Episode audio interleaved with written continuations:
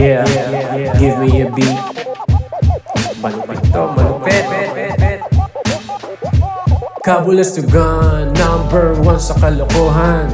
Kabulastugan. Break it down, y'all.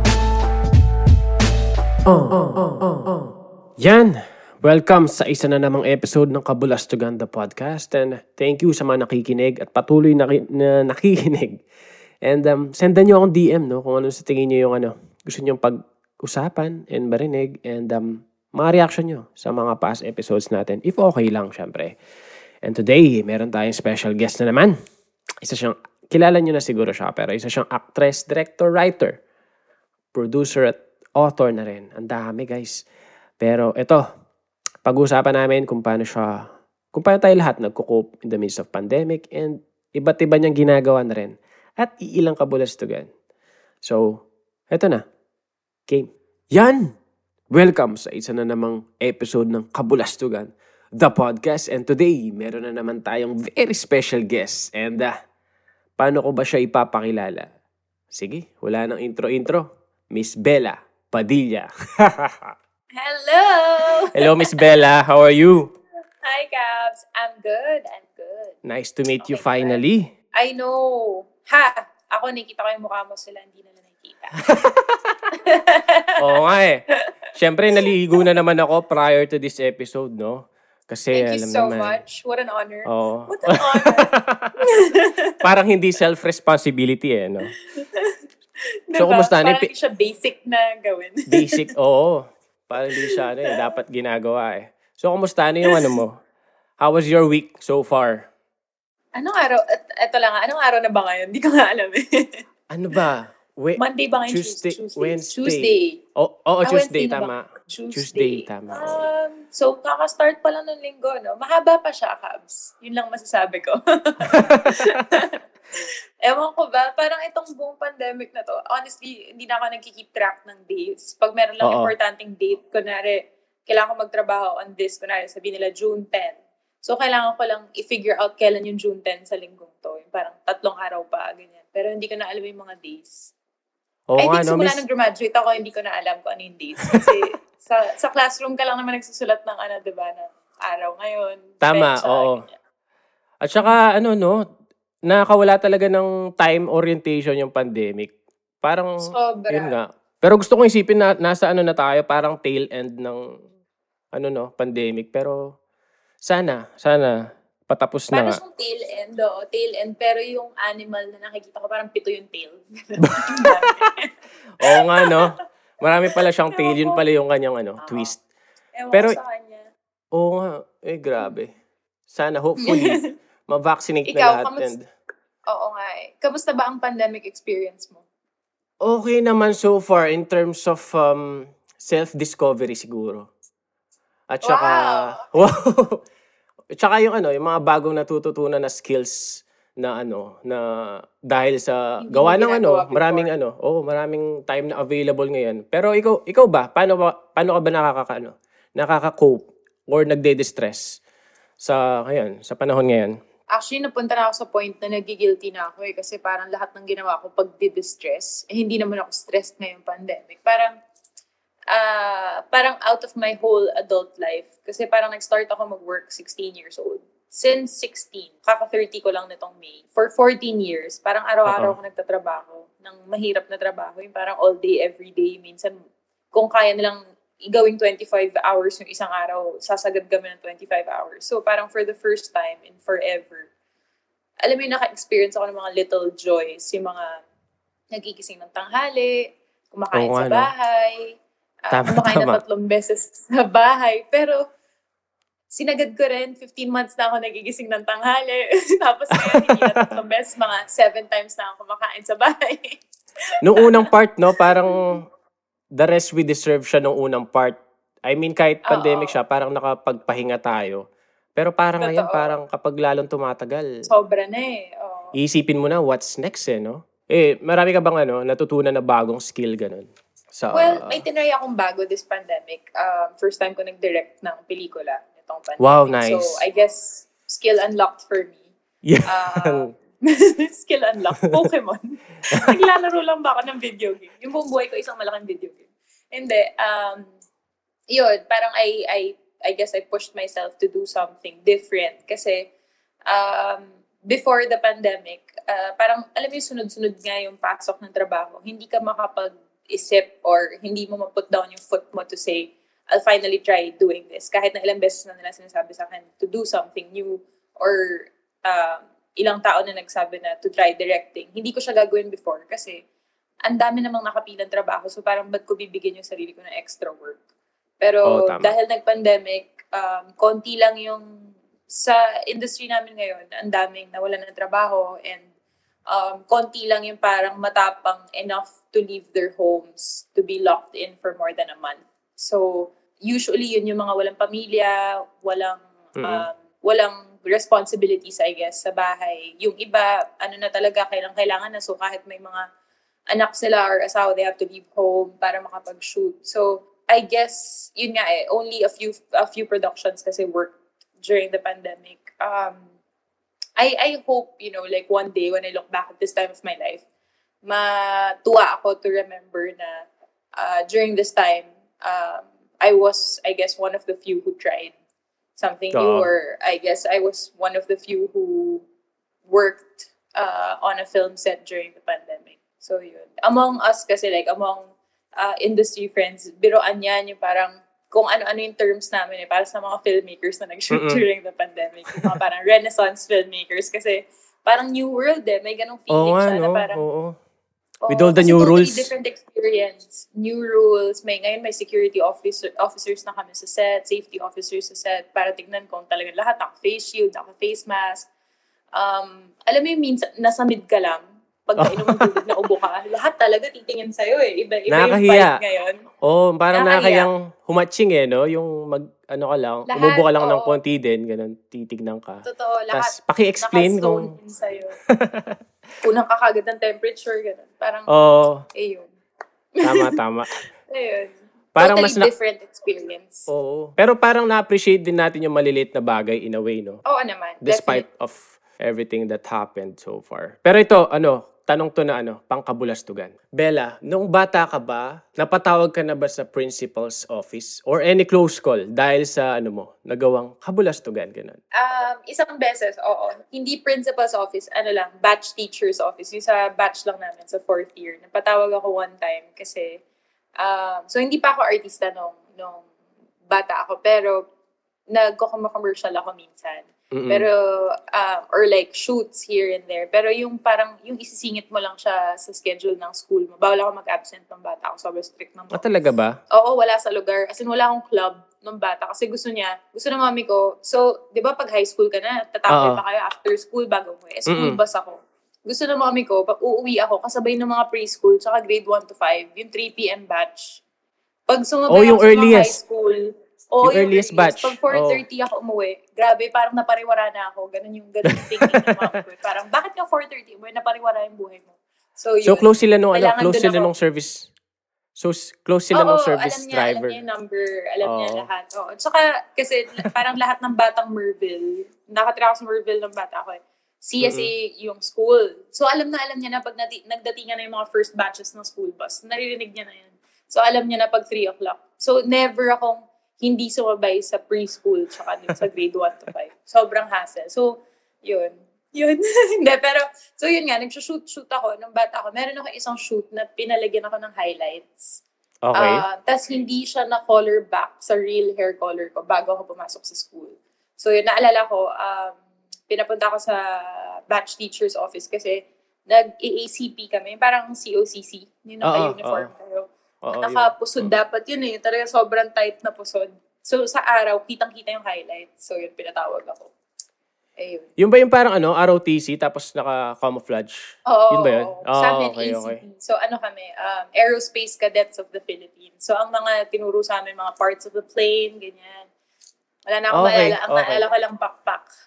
So here... So yung nangyari sa'yo, parang hair violation siya, ganun. Oo. So, call out ako. Tapos, sa school namin, may diary. So, susulatan mo yun Monday to Friday ng homework, ganyan. So, every year, pwede ka umupa ng locker, diba? Babayaran mo pang isang taon. Parang 500 yata, pang isang taon. So, buong high school life ko, may locker ako. Tapos, diba lahat ng backpack dati, JanSport? Yung buong bag ko, pinapasok ko sa locker, umuwi ako sa silang dalawa. Oo, tama. Yun yung move, ano nun eh, yung parang move nun eh. Ako, nakikilocker kasi ako nun sa mga kaklase ko. Although yung sa akin, hindi siya super late lang na bag. Or minsan, papel or ball pen lang. Parang yung, yun yung move na feeling mo, cool ka pag wala kang bag eh. Parang gano'n. Oo. Diba? So, wala. Hindi ako gumawa ng homework buong high school life ko. Sa umaga ko ginagawa. Oh. Buti na lang pro-meal kid talaga ako. Ako din. Parang pro-meal kid. Pro-meal kid yung mga ano ko. Friends ko. So, sa kanila ako kumuha ng sources. Siguro kung magka-batch tayo sa school dati, baka naging magkaibigan tayo. Kasi tawan-tawa ako sa mga pinapost mo eh. Alam mo, minsan wala na sa lugar yung tawa ko. Lalo na nakatira ako mag-isa, diba? Nahihiyan ako minsan sa mga kapitbahay ko eh. Parang inisip siguro nila, ano na naman ginagawa ng babae yun? Tsaka mag-isa siya doon, ba't siya tumatawa mag-isa? Medyo okay. Awkward na. Actually, ako din naman. Parang ano ko yun eh. Parang outlet ko din naman yung pag-post tsaka pag-browse. So, minsan ako din. Yung mga kasama ko sa bahay. Pero sanay naman na sila. Oo. Ayun. Ilang months mo nang ginagawa to? Parang nag-start din before the pandemic ba? Oo, before the pandemic. Pero parang mas ginalingan. Nag-boom siya ng grabe. Oo. Mas ginalingan mo nung pandemic. medyo ginalingan. Kasi feeling ko bored din yung mga ibang tao sa bahay. Which is true, di ba? Parang naghanap sila ng pagkakabalahan. Doon siguro sila, parang mas nag-engage, totoo. Kumbaga. So, yeah. Kailan ako mag-message sa'yo bago mag-pandemic? Bago ba mag-pandemic? Kasi matagal na kitang pinafollow. Tapos, syempre, naloloka yung boyfriend ko, diba, Swiss, hindi naman siya marunong mag-Tagalog. Pinapadala ko yung mga post mo. Tapos, minsan, hindi niya nagigets. Kasi, syempre, may mga joke na pang sa atin lang. Diba? Explain ko. Oo. Explain ko. Pag in-explain ko, hindi na ganun. Parang hindi na nakakatawa. So, never mind. Dog na lang. Pero minsan, parang may mga, translatable. Although, tama nga yung sinabi mo, parang minsan, parang exclusively Pinoy humor siya.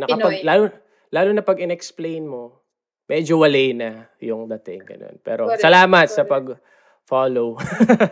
Thank you. I love your account. Pero maaga ka pala nag-start ng artista. 16 sabi mo? 16. Kakagraduate ko lang from high school. Oo. Na-discover ako sa field trip namin. Oo. Nung high school. Talaga ba? Field trip? Oo. Field trip sa CSA nung 4th year. Parang journalism yung elective ko. So gusto ko maging news anchor dapat talaga. Ah, nice. Oo. So, dinala kami sa broadcasting area ng ABS. Naalala ko Valentine's Day yun. Sa isang batch sa CSA, 500 yung students every year. Around 500. Mula grade 2 hanggang third year high school, nasa foreigners class ako. So, lahat ng kaklase ko, mula grade 2 hanggang third year, pare-parehas lang. Tapos biglang nung fourth year, hiniwalay-hiwalay kami. So, wala kaming kilala pagdating sa mga regular class kasi elective na eh. So, merong fine arts, may mathematics. So ako, sa journalism ako. So, isa ako sa napaka-konti siguro sa batch namin na graduate na hindi nagka-jowa. Yung hindi na-experience magka-jowa. Wow! Okay, nice. So, bitterness ko sa life yun eh. Pero hindi, joke lang. Hindi talaga. Pero nahiyain din kasi ako sa school nun. Tsaka one of the boys, yung laging pagbilihan ng sapatos, di ba? Pagpasokan, di ba? Every year gusto mo bago yung sapatos mo. Lahat ng mga babae, may takong yung binibili. Yung hanggang sagad dun sa pwede sa principal. Yun yung bibili nila. Ako gusto ko flat na flat para pagtakbuhan. Unang-una ako. So, hindi ligawin yung vibe ko nung high school. Tropa, no? Tropa yung turingan, no? Tropa. So nung field trip na yun, Valentine's Day kasi ang field trip lagi sa CSA. Ayokong pumasok kasi alam ko na eh, lahat ng magjojowa, super sweet sa school bus papunta ng ABS-CBN. Ayokong pumasok. Di ako pinayaga na mami ko mag-absent. So yun, napunta sa ABS-CBN. Tapos, tama naman, kasi kung hindi dahil sa araw na yun, hindi ko alam kung anong ginagawa ko right now. True. So, yun. Pero yun, kung hindi ka nga artista, ano kaya yung feeling mo, magiging profession mo? Trabaho mo ngayon, gano'n? Nung una, yun nga, gusto ko talaga maging news anchor or anyone related to, broadcasting, journalism, any of that. Pwedeng writer or siguro segment writer or producer ng isang news show, news program. Pero ngayon, after gaining, I guess, 14 years of work experience, I would have loved to open up an advertising agency. maybe in my early 20s. Kasi marami akong napipitch na ideas and concepts na binibigay ko na lang sa mga kaibigan na ginagamit nila. Okay. Tapos hindi ako binabayaran. So, baka dapat pinagkakitaan ko siya. Oo. So, yun. Baka sa advertising, pasok ako or like something to do with marketing. Alam ko nung early days ng high school, gusto ko sana maging lawyer. Kasi mahilig ako makipag-converse or mag-change ng ideas and very interested ako sa technicalities of the law. Mm-hmm. But I don't know if that applies to right now, especially sa climate ng mundo. Parang dami natin. You still have time, I think. Wow, naging deep. Naging deep yung conversation. Tama din naman kasi parang ang dami mo kayang na-try na gawin, di ba? Mm-hmm. I mean, and it's not too late, feeling ko, para mag-aral ng law. Feeling ko din, gusto ko pero tamad lang talaga ako. Talaga, mag-classmate na lang tayo, halika, mag-enroll tayo. Pwede, no? Oo. Diba? Tapos, Tapos, kopyahan tayo. Kopyahan. Para yung source lang ko. Yan, oo. Share na lang tayo locker din siguro. Para kayo ito naman matry. Share na lang ng locker. O sige, take 250 tayo. Hindi yan. Pa nang libre. Pero sa mga tinry mo, like acting, gano'n, nag-try ka na rin mag-directing, producing, and screenwrite, di ba? Tama ba? Sa palagay mo, saan mo pinaka na-express yung sarili mo as an artist? Sa lahat ng roles na yun? I think first love ko pa rin talaga acting by a big margin. Yung directing kasi bago pa siya sa akin, I wouldn't say I know exactly how to do it perfectly yet. Medyo perfectionist ako pag sa trabaho. For a big chunk of my life. The best way anybody would describe me was that I was a workaholic. So, I could have been married to my job if possible yun. Yung ganun ko kamahal yung trabaho ko. So now, if you ask me what I could be aside from being an actress, I don't think I want to change my career anymore ever. I love the job so much. I love learning more about it. I love studying new acting techniques or doing research or even watching other actors do roles. So parang ngayon I'm super focused on it. I think next to acting, of everything I've tried, the second I love doing the most is writing. Parang escape siya sa akin. Actually may mga blog posts ako na hindi ko pinopost or hindi ko na sinishare masyado publicly, but sometimes it's for my own release, for my head to decompress siguro. Parang ginagawa mo siya to express yourself. Parang not necessarily i-share sa iba. Parang gusto mo lang siyang i-release. Tapos natutuwa ako pag may ilang taong nakaka-stumble upon it na nahanap nila. And I always... So nag-check ako ng DMs. Very responsible ako in checking my DMs because there are people who reach out to us na sometimes problematic or they're going through something that's quite serious, especially during the pandemic, not just financially or physically, but mentally. And dami nag-reach out speaking up about what they're thinking of and what they want to do, and I feel like somehow naging responsibility na natin yun to check in on them all the time. Nakakatuwa kasi dun sa blog posts may makikita akong pa isa-isa na lagi na lang sinasabi na I read this at the right time, parang I guess it resonated to them at the right time. So, I think somehow we're blessed na we have platforms or we have voices to, change someone's mood for the day. Like ikaw. That's basically what you do all day, every day, diba? Yeah, minsan so, nakaka-inspire kasi yung may makukuha ka na message na nagsasabi na they're currently experiencing depression, ganun. Tapos, you somehow help in lightening up their mood or ma-improve nila yung day nila. Kasi minsan parang hindi ka man inspired, like for example yung when it comes to writing, di ka masyadong wala ka sa mood magsulat, pero pag naka-encounter ka ng private message na inspiring siya, ganun, that would push you somehow to create some more. Definitely. And like you said, parang yung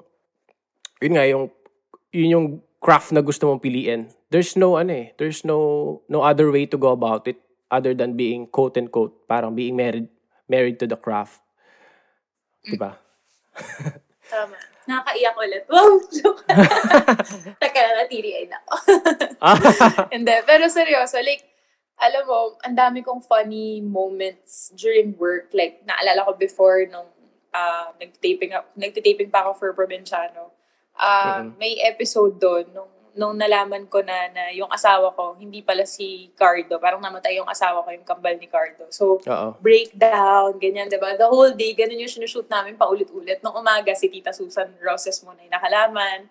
Nung tanghali, yung iba, yung mga police. Basta so parang isa-isa kami na i-inform that day dun sa isang taping day na yun. So, ang dami namin location. Pero puro ganun. Siyempre, kahit ibang artista yung nakaalam, kailangan mo umiyak kasama nila, like, supporta dun sa eksena, diba? Oh. So, finally, nung after dinner, maling-mali pa ako kasi kumain pa ako ng dinner, like, nagpakabusog pa ako. Tapos naalala ko, shocks, ako na nga pala yung kukunan after dinner. Malalaman ko na napatay yung asawa ko, diba? So, mag-breakdown. Iyak ako na iyak. Kakalaman ko lang napatay na yung asawa ko. Nung time na yun, I had a boyfriend and nag-check siya pag nakauwi na, ganyan-ganyan, or pagtapos na mag-dating. Tinawagan niya ako ng siguro mga 2 a.m. kasi usually yun yung oras na pauwi na ako kasi babalik ulit ako sa set. Parang kukuha lang ako ng damit saka maliligo tapos babalik na ulit ako sa Provinciano. Right, tapos tinanong niya ako na parang, kamusta yung dating, ganyan-ganyan. Tapos as in, hindi ko alam ano yung iniisip ko nun pero yung sagot ko parang, pwede ba mamaya mo na ako kausapin, kakamatay lang ng asawa ko. Binababa ko yung phone. Oo, tapos, na-realize ko, parang tagal ko na-realize, nakikinig pa ako music sa radio. Tapos tumawag ako ulit, like, sorry. Ano yung, parang nakalimutan mo? Somehow na, ano? Oo, sobrang pasok na sa character. Kahit nung, lagi nangyayari sa akin na, yung ganyan, yung masyado kong minamahal yung trabaho, I guess. So, may time noon, litong-lito ako sa mga gagawin ko sa buhay kasi nagtitaping ako ng Sinong May Sala. So, schizophrenic lawyer yung character ko. Tapos at the same time, nag-shoot ako on Vodka Beers and Regrets. Alcoholic ako. Tsaka manyanita na sniper shooter. Parang the only Filipino. So, iba't ibang personality? Iba-iba. So, Monday, Wednesday, Friday, nasa taping ako ng Sinong May Sala. Schizo. Hindi ko ma-imagine. Pag Sunday, dito ako sa manyanita. So, talaga, yung nagkaroon ako ng time na na-burnout ako kasi iniisip ko, every single day of my week is dedicated to these women. So, syempre, sa araw na yon kung kunwari today ako si Cabs, the whole day si Cabs ako hindi naman ako bibitaw pag lunch break. Tapos bukas, sigurado ako. Alam mo, palit-palit. Tapos parang naisip ko, kailan ako magiging si Bella? Like, anong day sa week na to ako magiging si Bella? So, parang nung pandemic, dun ko talaga na-feel. Para akong 16 years old ulit. Kasi, from 16 up until the pandemic hit, I was playing so many different characters, sometimes older than me, sometimes younger. Yun nga, minsan lawyer, nagbibigay ako ng legal advice sa mga eksena. Yung aaralin mo lahat, minsan doktor ako, nagkukunwari ako, nag-i-injection ako ng pasyente. Yung ang dami kong na-live out na lives. Pero hindi ko na-live out yung life ko, parang ganun. So, in a way, I think I'm learning how to live my life now. And honestly, it's so boring. Like, the person I am pala is so boring. So boring pala. Hindi, pero seryoso, parang wala. Feeling ko dapat magpahinga ka rin somehow, di ba? So, nagagawa ka naman siya ngayon. Ngayon, I'm happy for you. Thank you. On that aspect. Ang dami mong ginagawa. Pero may inspiration ka ba na tinitingalang director or artista na parang favorite mo siyang emulate ganun? Either locally or nako, madami. Right now, ang favorite kong panoorin are Daisy Edgar Jones ng Normal People. British actress, saka si Emma Corrin ng The Crown. Siya yung nag-play na Princess Diana. I love both of them because they're so young. But they're so vibrant. Tapos, ang dami nilang na-achieve in the last year. Parang feeling ko hindi nila in-expect na, parang pandemic breakout stars. Parang ganun sila. Marami din ganun no? Ganda ng The Crown kaya. I love The Crown, grabe. As in, sobrang na-obsess ako. Pinanood ko lahat ng docu about the royal family. Tapos, sino pa ba? Jodie Foster. I love Jodie Foster kasi parang, she started out also as an actress. She did roles na hindi tinatanggap ng mga kasabay niya, mga contemporary niya. Parang siya lang yung gumagawa ng mga ganong kakaibang roles. Tapos biglang nag-direct siya ng movie. And magaling din siya as a director. Parang she was very much ahead of her time. Oh, versatile din siya, no? Very versatile. Oh. If you could erase your memory and watch a movie, isang movie lang, na one more time with fresh, fresh mind, gano'n. Yung, wala, naburalat yung memory mo about that. Pwede dalawa. Pwede. Pwede mo dagdagan, actually. And why? Sige. Yung una, Somewhere in Time. Napakalumang pelikula na neto. Christopher Reeves, saka Jane Seymour, oo. Diyan kinuha ng mommy ko yung second name ko na Elise. So, oh, okay. It's about time travel. May ano pala siya sa'yo, oo. Oo, may sentimental siya sa akin, attachment. Pati yung song na ginamit sa Somewhere in Time. Yun yung first movie na napanood ko about time travel na nabaliwa ko. Yung parang, wow, kasi cause and effect lahat. Parang hindi siya pupunta sa present kung hindi niya na-meet in the past. Pero paano siya napunta in the past kung hindi mo na siya nanggaling sa present? Parang, it's a circle of, puro cause and effect scenes. So, alam mo yun, para siyang chicken and the egg. Hindi mo ever masasagot kung ano yun na on. Okay din yung mga time travel movies na ganyan eh. Ano kasi napanood ko? In Time ba yun? In Time yung si Justin Timberlake tsaka si Amanda Seyfried. Yung may oras sila dito. Oo, pero hindi yata In Time. Pero parang may isa pang Time. Baka About Time. Ah? Yun yata. Si ba to? Rachel McAdams. Yung husband niya yung favorite ko na. I love that movie. Sobrang ganda niya. Cause and effect din siya. Oo, sobrang ganda niyan. May isang movie na ganyan pa, The Premonition, Sandra Bullock. Yung parang merong nangyari, tapos binigyan siya ng chance ng universe na ulit-ulitin yung araw na yun para ma-correct yung mistake niya. Tapos kinorrect niya yung mistake niya, nangyari yung unang problema. So lahat, ganun ulit, chicken and egg. So, basta sobrang crazy nung writer. But pag nung napalag ko siya nung una, sabi ko, grabe, ang galing ng mga nagsulat na ito. May mga movies kasi na ganun eh, yung feeling, parang gusto mo ulitin, pero alam mo na ending, pero wala. Parang gusto mo mag-wish na burahin yung memory mo din. Watch them again. Okay, so, yung second movie na napipiliin ko, yun yung theme, pagbura ng memory. Eternal Sunshine of the Spotless Mind. Oh my God. Yes, one of my favorites. Paborito ko rin yan, Diba? Naghanap nga ako shirt niyan totoo. Oh my God, Arbor. Pero wala pa ako nakita. Pero yun yung movie ni Jim Carrey na diba? Parang iba sa mga iba niyang ginawa. Parang ganun. Oo. Parang yun yung start niya na nag-dramatic film siya, I guess. Alam mo, may napanood akong trivia bit niyang Eternal Sunshine of the Spotless Mind. So, si Jim Carrey may ginawa siyang docu-movie. It's on Netflix. Nakalimutan ko yung title. In-explain niya kung bakit ganun yung performances sa Eternal Sunshine of the Spotless Mind. Also, at the same time, in-explain niya yung effect ng pagiging artista sa isang tao. So, parang kinukwento niya, na-meet niya si Michel Gondry, yung director, 1 year before shooting the film. Tapos, nung time na yun, kaka-break lang ni Jim Carrey tsaka nung girlfriend niya. Or kung sino man. Basta kaka-break lang nila. So, nag-meet sila ni Michel Gondry. Tapos, nakita siya ni Michel Gondry na ang payat-payat ni Jim Carrey. Maka siyang depressed. Tapos, sabi niya, this is exactly what I need for my film. Yung look mo na yan, yung pain mo na yan. So, wag ka mag-move on hanggang mag-shoot tayo next year. Seryoso ba? So, si Jim Carrey, he kept all the pain. Parang dinamdam niya ng dinamdam hanggang nag-shoot sila the year after. So, kaya pala ganun ka-grabe yung performance niya doon. Oo, ang ganda kasi nun Parang... Hindi din siya, parang cult favorite din siya in a way kasi di siya super bumenta. Tama ba? O feeling ko lang yun? Oo, medyo. Parang ganun pop cult hit siya. Yung director na yan, mahilig siya sa ganyang theme ng film. Medyo magic surrealism film. So, meron siyang isa pa kung may chance kang panoorin. Mood Indigo, napakaganda rin. French naman, pero from the director and writer of Eternal Sunshine. Narinig ko na yung title, pero hindi ko pa siya napanood. Ikaw ba, meron ka bang movie, either foreign or local, na nagawa na in the past, pero you wish na ikaw yung nagbida? Ako, ang dami. Parang every week nakakanood ako ng pelikula, tapos inisip ko sana ako na lang. Except yung may Harry Styles na co-starring. Yun yung pinakagusto ko. Charot.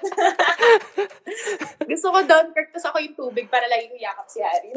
Ayun, Dunkirk. Ako na lang yung dagat. Ano ba? Parang siguro gusto kong i-try gawin. Ang dami talaga eh. Ayokong mag-single out. Ang dami talaga. Ang dami. Sorry. Okay lang, okay lang. Meron isa ko napanood this week, tinatry kong tandaan yung title. Tapos parang sabi ko pa, grabe yung writer na itong palabas na ito.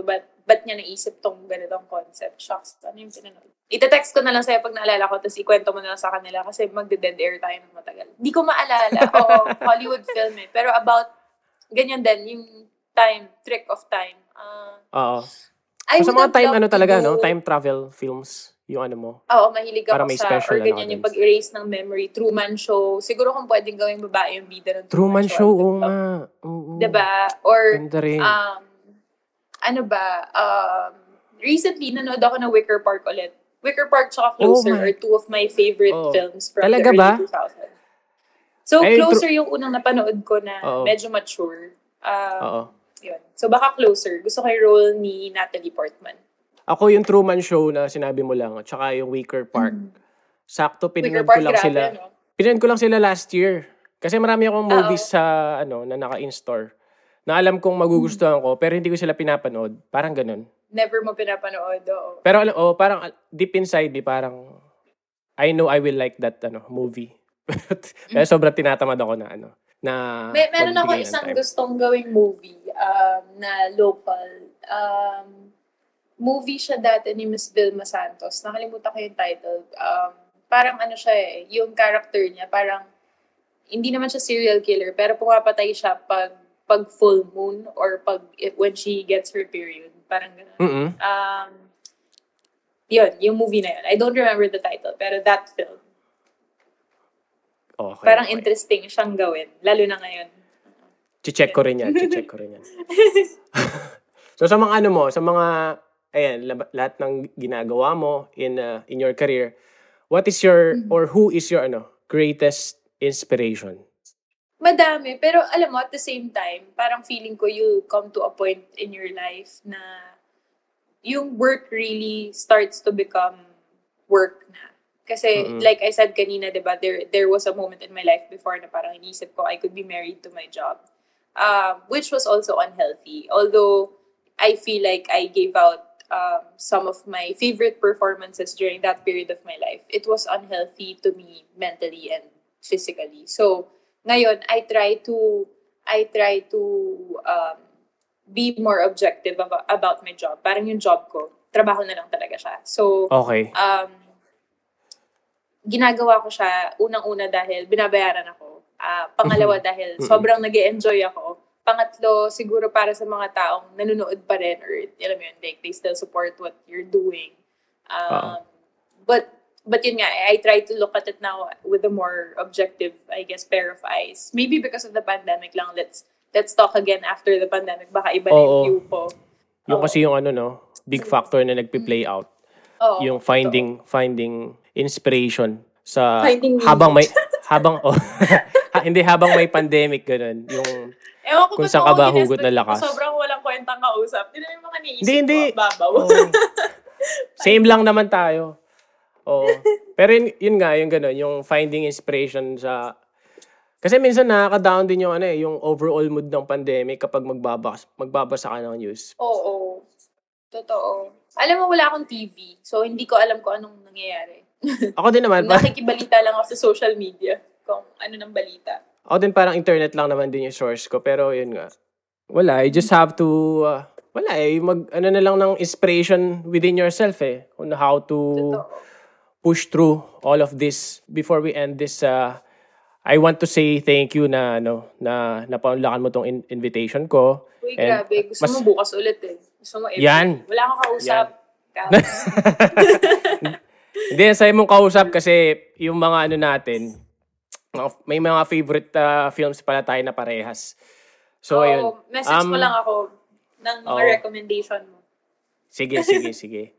Ayun, I wanna say thank you again for Thank you din. Hindi, thank you sa'yo. Ang dami mo, seryoso to, ang dami mo napapasaya. Hindi mo lang alam. Hindi mo lang alam. Sila kasi nagpupush talaga ng yung page sa mga submissions nila. So, sila talaga yung bida. Wow. Sila talaga yung bida dito. Nakita ko ang dami na nagsasend sa'yo. Ang dami, grabe. Salamat, guys, for sending your entries. Ayun, masaya lang. Ayun, push lang natin to. Ayun. anything you want to promote, please follow Bella on Instagram and saan pa nila pwedeng i-follow? I guess Instagram at Bella, on Twitter at Padilla Bella. Although wala naman difference masyado sa pinapost ko either, or whichever you want to follow or don't follow, it's fine. 366, the movie we created in the beginning of the pandemic is gonna come out soon. I don't know where yet, pero I will update you guys when I know more. So yun. Ano pa ba? Yun lang. I hope everyone's safe and happy, and keep being good. It's so easy to be bad, but it's more rewarding to be good. Yan! Grabe! Pabaon! Pabaon. Yeah. Hindi pa ba sobrang gasgas yung ilong mo sa kakaswab sa ano? My gosh, grabe. Lalo na sa trabaho namin. Minsan kung tatlo yung shoot mo this week, iba-iba yung kumpanya nila. So, 3 beses ka magsaswab sa isang linggo. Hindi nila yung honor yung PCR mo kahit kahapon lang, and hindi ka lumabas kasi ibang company. So, minsan in a week talaga ang dami. Malala. Grabe, oo. Ako, madalang lang. Pero hindi ka talaga masasanay, no? Hindi, parang hindi siya pwedeng gawin na hindi na mapapapikit, ganun. So, lagi siya. Okay na yung pikit, yung maiiyak ka talaga nakakaiyak talaga siya. At saka hatching no? Oh. Grabe. Tapos hindi ka pwede humatching kasi baka tignan ka ng masama nung nagsuswab sa'yo, di ba? Oh, another explanation na naman yun. Oo. Oh. So, I think isa tong mga kababalaghan na kailangan natin ma-discover kung paano natin gawin. Oo. Gawa ka na isa pang account. Meron ka ng Kabulastugan. Gumawa ka kababalaghan.